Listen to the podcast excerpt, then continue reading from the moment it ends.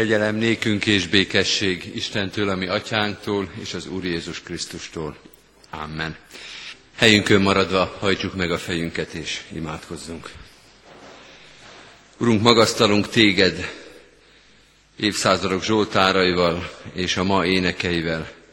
Magasztalunk és dicsőítünk téged, mert nagy vagy és fenséges, mert a teremtett világ a te dicsőségedet hirdeti, és mi is, akik pedig oly sokszor látunk homályosan és töredékesen, mi is felismerjük ebben a teremtett világban a te nagyságodat és bölcsességedet. Köszönjük néked, hogy rád bízhatjuk ezt a mai estét is, annak minden szépségével, békéjével, magasztosságával. Rád bízhatjuk az életünket, hogy vezesd igéd és szent lelked által, hogy légy jelen annak minden pillanatában, ünnepben és hétköznapban, örömben és bánatban egyaránt. Magasztalunk és dicsőítünk téged, mert jó vagy és kegyelmes, mert hol lennénk már, ha nem így cselekedtél volna velünk. Ugyan kiállhatna meg előtted, akár csak Isten tiszteleten is, de bármilyen helyzetben az életben, ha nem kegyelemmel fordulnál hozzánk.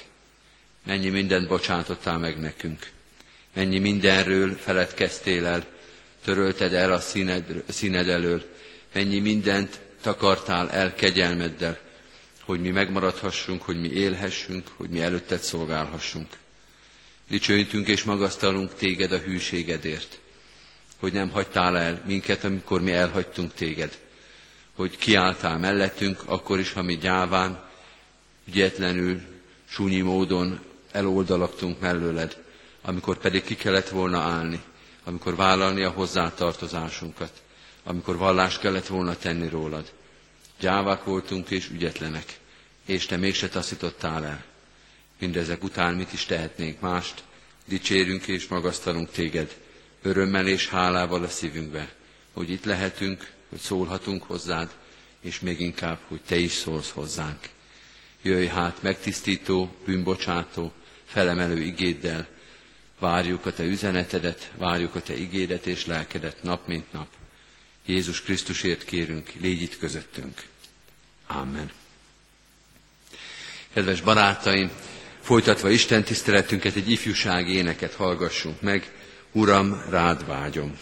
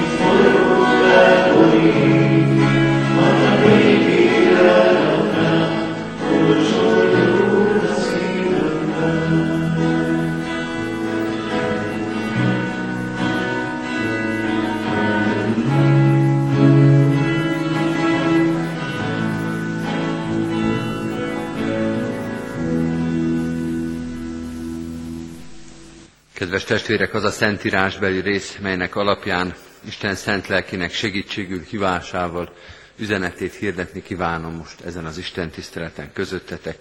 Máté evangéliumának a 11. részében olvasható, a 16. verstől a 19. versig. Fennállva hallgassuk meg Isten igéjét. De kihez hasonlítsam ezt a nemzedéket? Hasonlók azokhoz a gyermekekhez, akik piacon ülnek, és ezt kiáltják a többieknek. Furujáztunk nektek, és nem táncoltatok, siratót énekeltünk, és nem gyászoltatok. Mert eljött János, aki nem eszik és nem iszik, és ezt mondják, ördög van benne. Eljött az emberfia, eszik és iszik, és azt mondják, ime falánk és részeges ember, vámszedők és bűnösök barátja. De cselekedetei által nyer igazolást a bölcsesség. Eddig, írott Isten, eddig Istennek írott igéje. Kedves testvérek, az elmúlt héten Máté evangéliumának a tizedik és a tizenegyedik részeit olvastuk, és most a tizenegyedik részben egy elég érdekes, furcsa részhez érkezünk.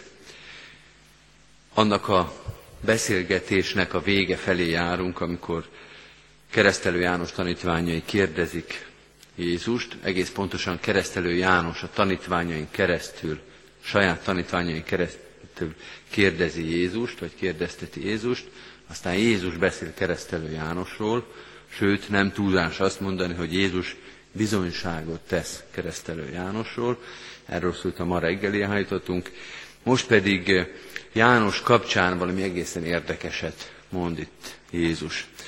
Ha először olvassa az ember ezt a furcsa példát, vagy furcsa képet, akkor egy kicsit olyan érzése van, mint hogyha arról beszélne e, Jézus, amiről egyébként a proféták és főleg az Ószövetség sokszor beszél, hogy Isten népe engedetlen az Istennel szemben, hogy akármit mond az Isten, az Isten népe nem engedelmeskedik, akármit kér, akármit vár, mindig kibújik valahogy az engedelmesség alól. De ha jól elolvassuk ezt a szöveget, vagy legalább másodszor elolvassuk, akkor látjuk, hogy valami ilyesmiről van szó, de a szereposztás az nem így néz ki. Ebben a részben nem Izrael, vagy nem az ember az engedetlen, nem ő az, aki nem fogad szót, hanem az Isten az. Hogy az a nemzedék, akiről itt Jézus beszél, az emberek, akik keresztelő Jánosban nem ismerték fel a proféták, ők azok, akik elvárást támasztanak az Istennel szemben, ők mondják, hogy mit kéne tenni, és látják, megdöbbenve, megbotránkozva, hogy az Isten nem úgy reagál, mint ahogy azt ők szeretnék.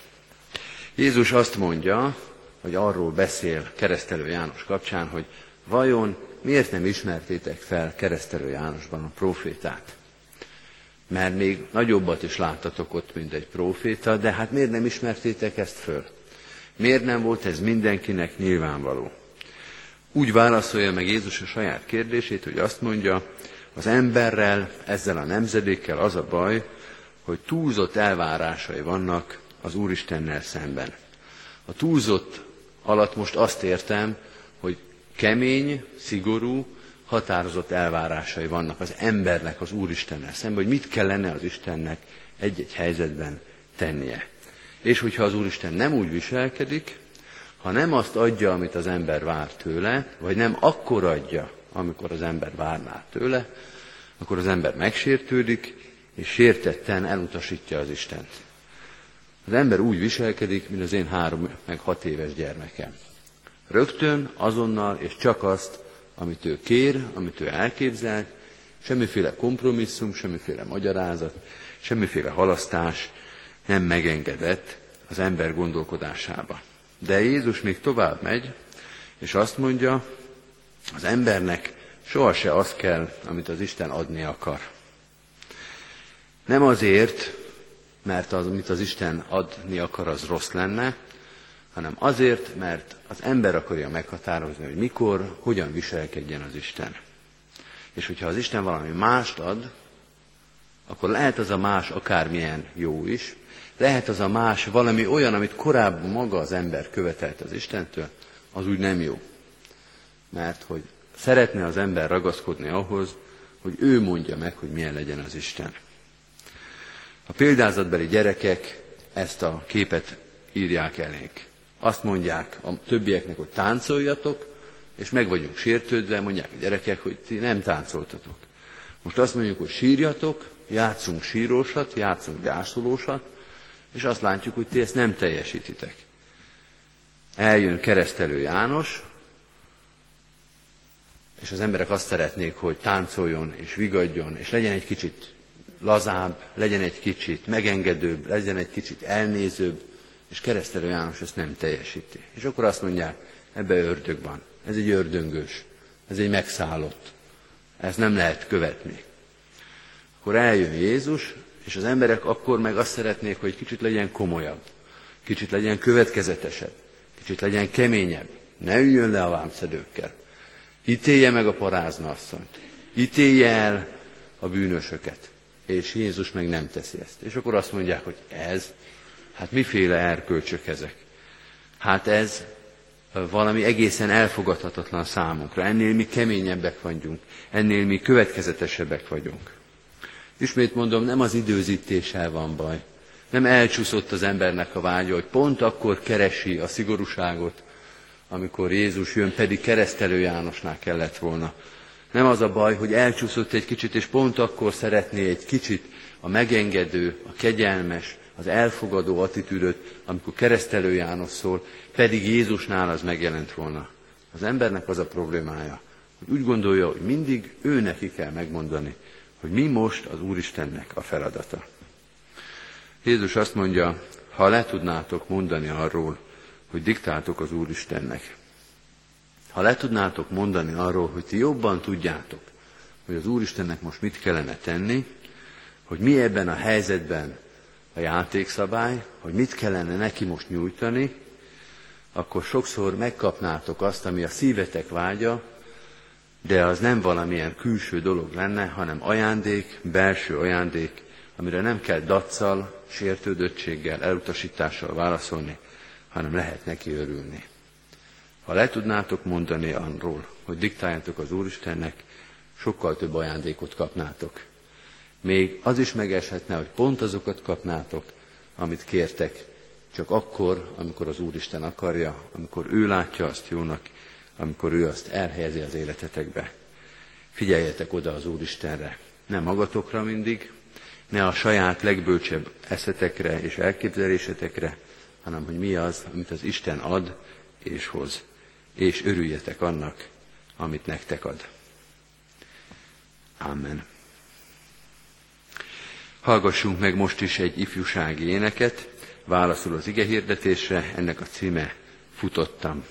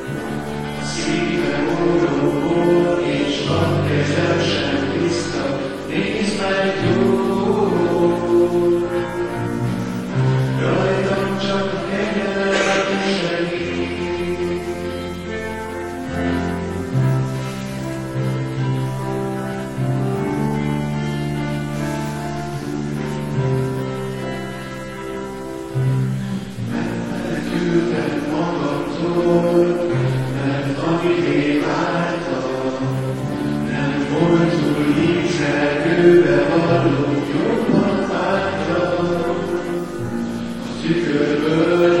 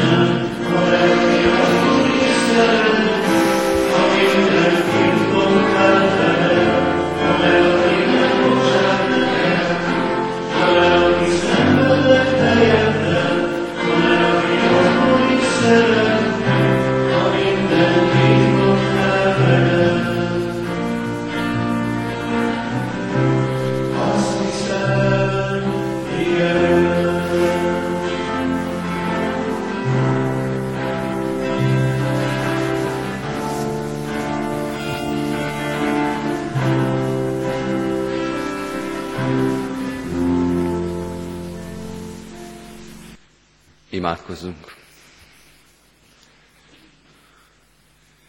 Mindenható Istenünk, bocsáss meg nekünk, hogy mi is úgy vagyunk, mint a példázatban ezek a gyerekek.